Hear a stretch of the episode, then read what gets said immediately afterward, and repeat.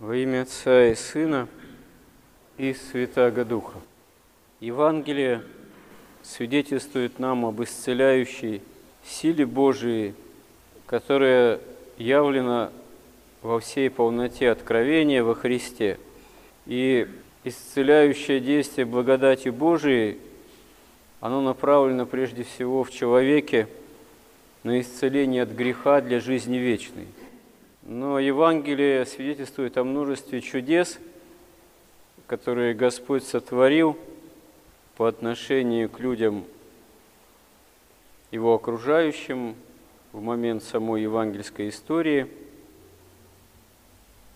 когда Он исцелял от тех или иных болезней, изгонял духов злобы, бесноватых, избавлял от этой напасти, от различных болезней, в том числе и от проказы исцелял. И таков случай описан не единственный, а, конечно же, конечно же, их было гораздо больше, чем евангелисты непосредственно свидетельствуют. И это, конечно, привлекало к Господу множество народа. Хотя Господь говорил не разглашать о тех или иных конкретных случаях исцелений, когда об этом не было известно множеству народа, но реакция все равно была обратная. Как вот прокаженный приходит, весь покрытый проказой, Господу, и говорит: «Господи, если хочешь меня очистить, очисти». В этих словах есть определенное смирение. Он не требует исцеления, а полагается на волю Божию. И Господь говорит просто: «Хочу очистить», касается его, хотя к прокаженным нельзя было прикасаться тоже по закону Моисееву. Но это прикосновение Господа имеет исцеляющую силу, и проказа сходит тут же. И Господь ему говорит, указывая на то, что в законе Моисеевом полагалось, что «пойди, покажись священнику», чтобы они засвидетельствовали, согласно вот закону Моисеева, о том, что ты исцелился.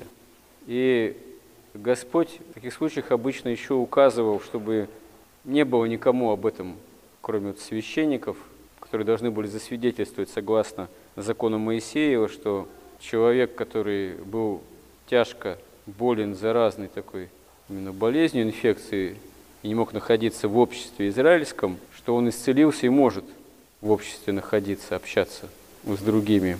Но это все больше привлекало народу, так что, как евангелист говорит, Господь даже был вынужден удаляться в пустынные места молиться.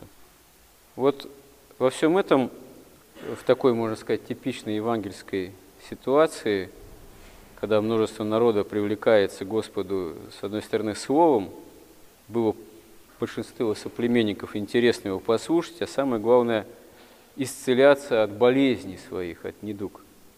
Есть некий такой евангельский, можно сказать, парадокс, потому что все это привлекало народ, и множество людей получало исцеление и слушали его, но учеников у Христа по отношению к общей массе соплеменников, которые были привлечены его чудесами и проповедями, оно небольшое. Ну что там, двенадцать человек, один еще предатель.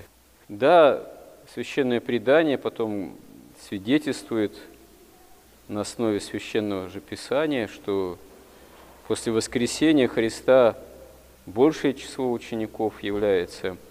Священное предание говорит о круге из семидесяти учеников и о круге из пятиста. Но на самом деле, по большому счету, на фоне общем учеников не так много. Да, тогда еще не миллиарды и миллиарды жили на земле, но, тем не менее, все равно верующее израильское общество, оно включало в себя тысячи и тысячи людей. Но, хотя первоначально эти тысячи и тысячи были привлечены исцеляющей силой Божией, но многие из этих тысяч и тысяч потом кричали Пилату: «Распни, распни его». Беда именно часто человека именно в привязанности к земным ценностям. Многие, кто получили исцеление, слушали Христа, они вот этого земного-то и искали прежде всего. И само восприятие истины, оно в человеке именно что затруднено вот этим искаженным взглядом, искаженной некой такой перспективой по отношению к тому, что есть истина на самом деле, и как она во Христе открывается и к чему призывает. Одним, можно сказать, из величайших чудес евангельской истории, новозаветной истории, уже дальнейшей проповеди апостолов о Христе воскресшем, является на самом деле обращение язычников.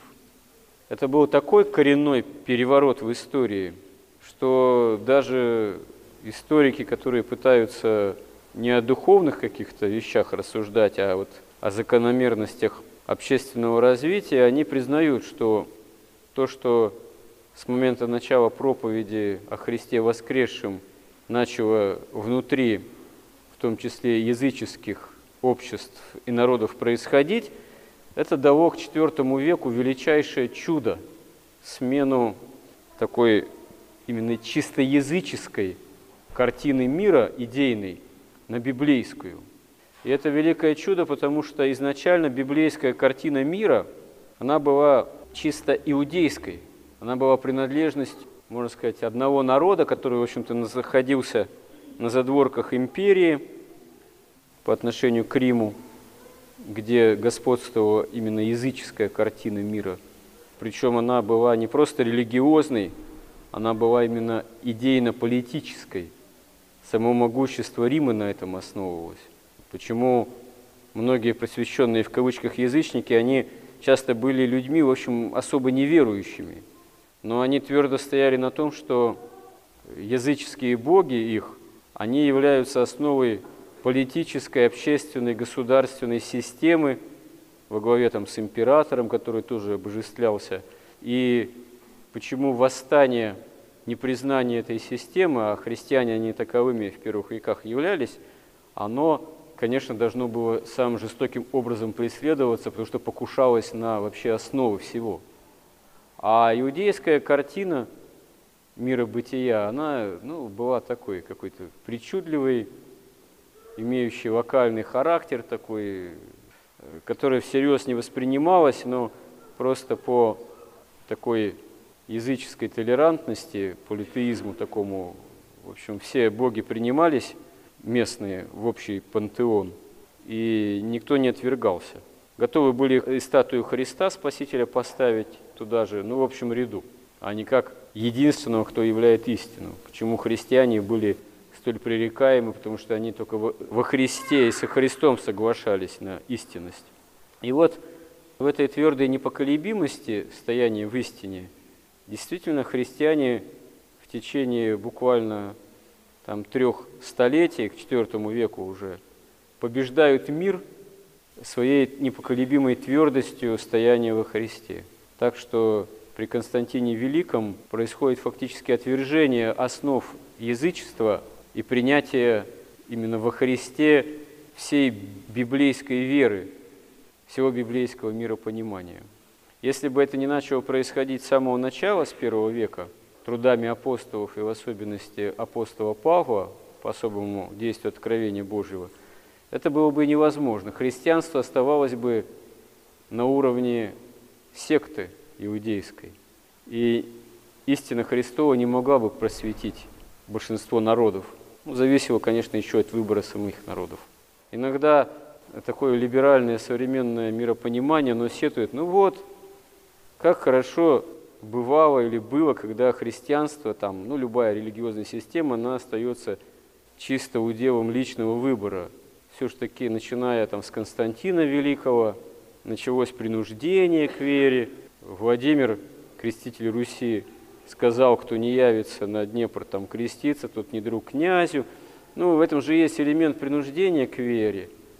Но действительно, есть что спорить. Но это был элемент принуждения, казалось бы, к истине, да, но это было уже необходимой составляющей, необходимой составляющей идеи той, которая воцарилась на уровне и общественном, и государственном, уже идейной картины мира. Да, в этом всегда есть элемент такой, может, пререкаемый, когда возникает хоть какой-то момент принуждения к вере. Но в плане общеисторическом, когда меняется идейная картина, надо расстаться было с язычеством и в целом воспринять именно библейскую, христианскую картину миропонимания, это оказывается неизбежным. А самое главное, как вот апостол Павел говорит, обращаясь уже к язычникам, по сути, что вы на самом деле теперь не чужие и не пришельцы, а вы сограждане святым и свои Богу, потому что утверждаетесь теперь во Христе на основе проповеди от апостольской, на краеугольном камне Его имени Христовом, на котором теперь все здание, он имеет в виду церковь, созидается в единстве ко благу для того, чтобы все люди, язычники, стали сопричастниками, сонаследниками обетований Божьих, спасения во Христе. И в то время это вообще было тоже великим откровением. Апостол говорит, что это откровение, которое вот сейчас через апостола по отношению к язычникам тоже дано, оно было не дано предыдущим поколениям, что язычники могут прийти и стать тоже сонаследниками, разделить возможность быть причастными единому Богу во Христе, стать сопричастниками полноты благодати, истины Христовой. Это сами язычники были во всей полноте, если бы не проповедь апостолов, в особенности апостола Павла, не готовы вполне уразуметь, что такое благодеяние Божие им дано, а иудеи этому тоже, для них это был соблазн. Не просто то, что вот, Христос, Мессия, распятый, страдающий, а то, что потом благодаря страдающему Мессии обетования Божие получают еще и язычники, эти идолопоклонники, они становятся тоже сонаследниками Царства Небесного. Они тоже оказываются во всей полноте причастными всем благодеянием Божьим, обетованием спасению Царству Небесному. Это для многих иудеев было совершенно непереносимым. Они кичились своей избранностью, они кичились законом Моисеевым, а тут вдруг язычники вперед них наследуют благодеяние Божие. Почему даже и язычникам пытались адресовать проповедь, в основном иудеи же, вот, даже из христиан многие, о том, что надо исполнять закон Моисеев. Настолько было это для них, в общем, трудно воспринять, что закон Моисеев утратил силу, а теперь язычники в силе, как христиане из язычников бывших. И некоторые язычники даже этим соблазнялись, потому что действительно проще принять букву закона, чем истинную духовную свободу во Христе. Это в каком-то смысле повторяется более-менее периодически в истории, соблазн некой такой буквы, формализма, нежелание действительно отвергнуть грех, совлечься греха во всей полноте и унаследовать полноту жизни вечной. Потому что тот же самый, тот же самый соблазн оказывается сильным стремлением именно к земному развитию прежде всего, к земному преуспеянию. Это руководствует многими и многими и целыми народами по сей день. Можно сказать, вот этот выбор между страдающим Мессией во Христе и совоскресением тогда с Ним, и желание прежде всего земного могущества, земного комфорта. А это уже выбор не Бога человеческого во Христе, а выбор человека божества такого, человека Бога, то есть антихриста по сути своей. Когда не Бог во главе угла, а человек.